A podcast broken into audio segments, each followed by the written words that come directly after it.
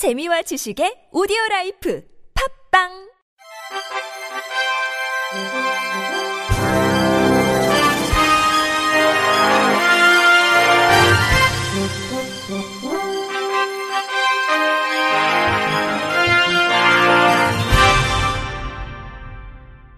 청취자 여러분 안녕하십니까? 6월 16일 금요일 KBRC에서 전해드리는 생활 뉴스입니다. 인천 지하철 2호선이 개통 1년도 되지 않아 혼잡도 때문에 전동차 추가 매입을 검토해야 하는 상황에 놓였습니다. 인천교통공사는 최근 인천 도시철도 2호선 단기 중장기 수송 수요 예측 용역을 발주했습니다. 작년 7월 30일 개통한 인천 지하철 2호선은 운영 초기 각종 장애로 운행이 중단되는 사례도 자주 발생했지만 시민의 주요 교통수단으로 빠르게 자리 잡았습니다. 인천 지하철 2호선 승객은 개통 이후 지난달 말까지 약 10개월간 총 3,866만 163명에 이릅니다. 평일 평균 15만 9천 명, 휴일 평균 11만 9천 명으로 일평균 승객은 14만 7천 명에 달합니다. 일양 1편성 기준 정원이 총 206명인데 평균 승차 인원은 192명으로 혼잡도가 93%에 이릅니다. 출퇴근 시간대에는 전동차 내부 혼잡도가 더욱 심각해 불편이 크다는 민원이 쏟아지지만 인천교통공사는 현재 뾰족한 대안을 내놓지 못하고 있습니다. 인천교통공사 관계자는 15일 인천 2호선은 다른 전동차보다 규모가 작은 무인 경전철이다 보니 승객이 조금만 차도 내부에서는 좀 더 답답한 느낌을 받을 수 있다며 최적의 증차 방안을 마련할 수 있도록 노력할 것이라고 밝혔습니다. 기존 버스보다 더 넓고 안전한 프리미엄 고속버스가 노선을 추가 확충하고 운행 횟수도 늘릴 예정입니다. 14일 국토교통부와 고속버스 업계에 따르면 프리미엄 고속버스 노선 12개가 오는 30일부터 추가 운영됩니다. 이로써 프리미엄 고속버스 노선은 기존 2개 노선인 서울에서 부산, 서울에서 광주를 포함해 총 14개로 확대됩니다. 이번에 추가되는 12개 노선은 서울에서 대구, 서울에서 순천, 서울에서 여수, 서울에서 진주, 성남에서 광주, 인천에서 광주, 서울에서 창원, 서울에서 목포, 서울에서 마산, 서울에서 포항, 서울에서 강릉, 인천공항에서 김해입니다. 기존 운행 중인 두 개 노선도 운행 횟수를 늘리며 운행 차량은 현대자동차뿐 아니라 기아자동차에서 생산된 것도 투입됩니다. 프리미엄 버스는 기존 버스보다 안전을 강화하고 편안하게 이용할 수 있도록 꾸며졌습니다. 차선 이탈 경보 장치와 자동 긴급 제동 체계 등 첨단 안정 장치를 장착해 추돌 사고 위험을 줄였으며 차량 내 설비를 방염 자재로 갖추고 무사고 운전 기사를 배치합니다. 개인 공간을 보다 넓게 확보하고 독서 등이나 좌석 테이블, 개별 모니터도 장착했습니다. 국토부 관계자는 이번 노선 확대가 고속버스 업계 전반의 서비스 수준 향상과 상품 다양화로 이어질 것이라면서 이용객의 선택권을 넓히는 계기가 되길 바란다고 전했습니다.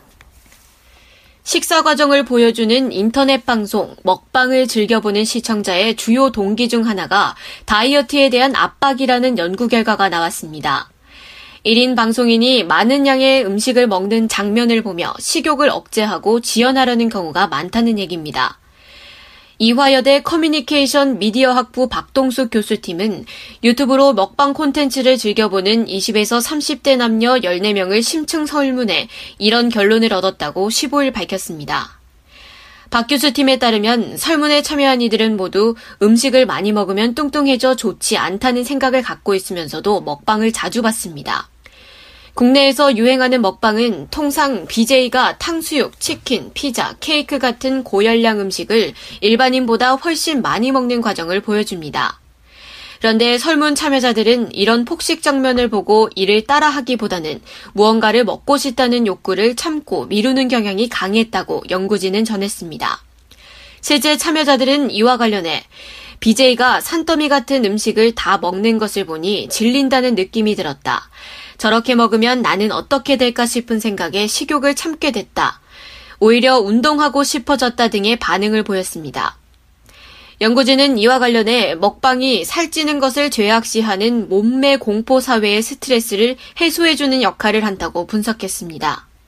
연구진은 20에서 30대 먹방 고정 시청자라는 조건만으로 모집했던 참여자 14명 중에서 실제 확인해보니 9명이 다이어트를 한다고 밝혔다면서 이들에게 먹방 BJ는 몸매에 대한 사회적 억압에 대신 맞서주는 대리 저항자인 셈이라고 설명했습니다.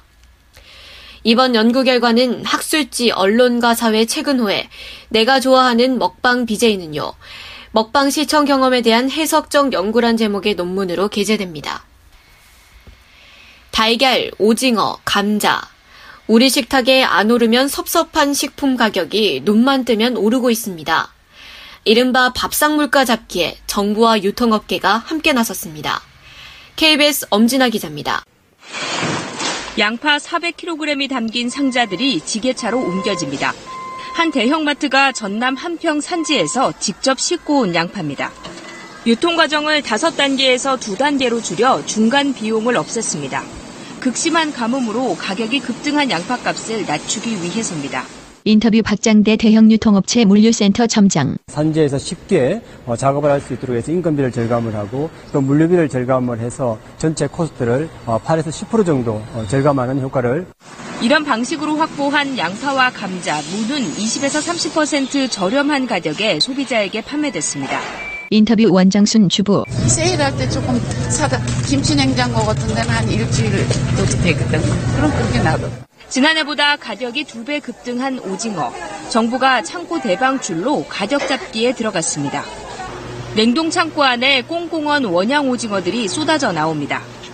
원양 선사가 보유하던 비축 물량까지 약 3,300톤 정도가 이번에 시중에 풀립니다. 어획량이 평년의 33% 정도로 급감하자 정부가 긴급 조치를 내린 겁니다. 조류 인플루엔자 AI 여파로 한 판에 만 원까지 뛴 달걀도 관리 대상입니다. 정부는 이르면 다음 주 초 사상 처음으로 태국산 달걀을 수입해 한 판에 3천 원 선에 공급할 예정입니다. 밥상 물가를 잡기 위한 정부와 유통업체의 할인 행사는 오는 22일까지 계속됩니다. KBS 뉴스 엄지다입니다. 홈 엔터테인먼트 브랜드 뱅앤올룹슨이 동종업계 최초로 부산 지역 백화점 명품관에 입점했습니다. 뱅앤올룹슨은 롯데백화점 부산 본점 1층에 위치한 명품관인 에비뉴엘관에 공식 입점했다고 15일 밝혔습니다. 롯데백화점의 명품관인 에비뉴엘관은 고가의 수입 패션 및 보석 브랜드만이 입점하는 것으로 유명합니다. 업체 측은 매장이 1층에 위치했기 때문에 소비자 접근성과 쾌적함이 대폭 향상됐다고 밝혔습니다. 매장 내부 공간은 고객들이 뱅앤올룹슨과 비에노 플레이의 다양한 제품을 경험할 수 있도록 체험존 위주로 구성됐습니다. 뱅앤올룹슨 관계자는 뱅앤올룹슨이 부산 지역 백화점 매장 가운데 최초로 명품관에 입점했다는 것이 의미가 크다며 높은 접근성과 다양한 체험 요소를 통해 더욱 많은 부산 지역 소비자들과 라이프스타일 경험을 공유할 것이라고 말했습니다. 어려운 여건에서도 희망의 끈을 놓지 않는 저소득층의 자립과 자활을 돕는 홍보관이 인천에 문을 열었습니다. 지방정부와 민간기업이 공동으로 설치한 국내 첫 자활 홍보관입니다. 연합뉴스TV 신민재 기자가 보도합니다. 백화점과 고속버스를 이용하는 시민들로 붐비는 인천 종합터미널 한켠에 뜻깊은 시설이 둥지를 틀었습니다. 60제곱미터의 넓지 않은 공간이지만 이곳에서는 소외된 우리 이웃들의 희망이 자라고 있습니다. 인천 지역 자활사업단과 자활기업이 만든 친환경 먹거리와 생활용품을 전시 판매합니다. 인천광역자활센터와 11개 지역자활센터가 운영 중인 다양한 자활 사업도 홍보합니다. 이연숙 인천광역자활센터 센터장. 시민들에게 자활 사업이 뭔지 알려줄 수도 있고요. 또 원스톱 상담도 실시하고 자활인들이 만든 어, 핸드메이드 제품을 보면서 또 구매도 할 수 있어서 그 자활인들에게 큰 힘을 받을 그런 좋은 기회가 될 것입니다. 자활 홍보관은 롯데 쇼핑의 사회공헌 사업으로 추진돼 내년 말까지 별도 임대료를 내지 않아도 됩니다. 유정복 인천시장. 전국 최초로 자활 생산품을 전시 홍보하고 판매하는 이 공간을 통해서 우리 자활 가족들이 새로운 희망을 갖게 되고 우리 시가 공간 복지를 좀 더 발전시켜 나가는 큰 전기가 마련될 것으로 생각합니다. 현재 인천에는 2,700명의 저소득 주민이 청소와 집수리, 간병, 생활용품 생산 등의 자활근로 사업에 참여하고 있습니다. 인천시는 이들이 취업과 창업의 꼬리내 자활에 성공할 수 있도록 민간 부문과 적극 협력할 계획입니다. 연합뉴스 신민재입니다. 끝으로 날씨입니다. 오늘 서울의 낮 기온이 31도까지 오르는 등 매우 더웠습니다. 불볕 더위는 주말까지 이어져 일요일 서울 낮 기온 32도, 원주 30도, 전주 29도까지 오르며 덥겠습니다. 주말은 전국이 고기압의 영향으로 대체로 맑겠습니다. 미세먼지는 보통 수준으로 예상됩니다. 이상으로 6월 16일 금요일 생활뉴스를 마칩니다. 지금까지 제작의 이창현, 진행의 이정화였습니다. 고맙습니다. KBIC